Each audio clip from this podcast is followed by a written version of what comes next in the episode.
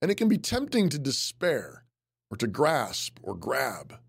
It might feel like so many really important things are just flying past you, and maybe you're still waiting for some of them, or maybe you've lost some of them very dear to you marriage, meaningful friendship, children, family, community, a fulfilling work, job. But God, knowing our frame, sets his table in our midst. And he says to you, At my right hand are pleasures forevermore.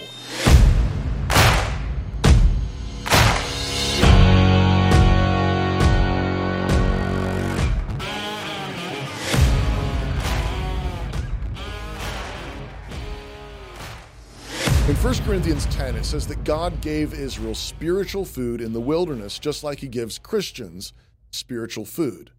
And in John 6, Jesus says that the manna was a type of the true spiritual food, which is Jesus himself come down from heaven.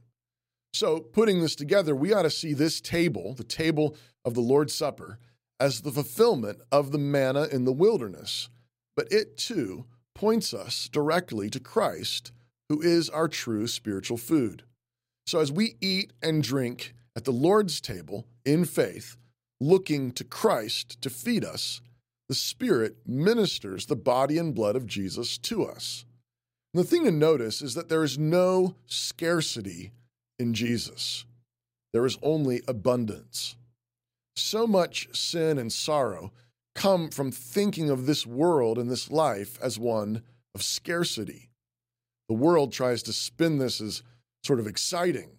You only live once. And there is, of course, some sense in which that is true.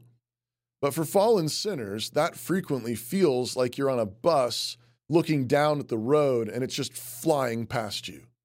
And the older you get, the faster it seems to go. Just when you realize you're done changing diapers, you look up one day and there's a young man asking to court your daughter. And then someone hands you your first grandchild. And then you start wondering why everyone has started talking so quietly, but their music is so loud and terrible. And it can be tempting to despair or to grasp or grab. It might feel like so many really important things are just flying past you, and maybe you're still waiting for some of them, or maybe you've lost some of them very dear to you marriage, meaningful friendship, children, family, community, a fulfilling work, job. But God, knowing our frame, sets his table in our midst. And he says to you, At my right hand are pleasures forevermore. God sets a feast in our midst, and he says, This feast is my life given for you, the fullness of joy, the abundance of life and it never runs out.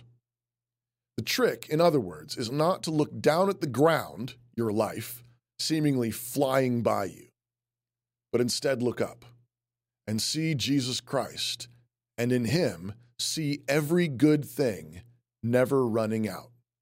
Yes, some things fly by, but there will always be more 30, 60, hundredfold further up and further in. So look up and come and welcome to Jesus Christ.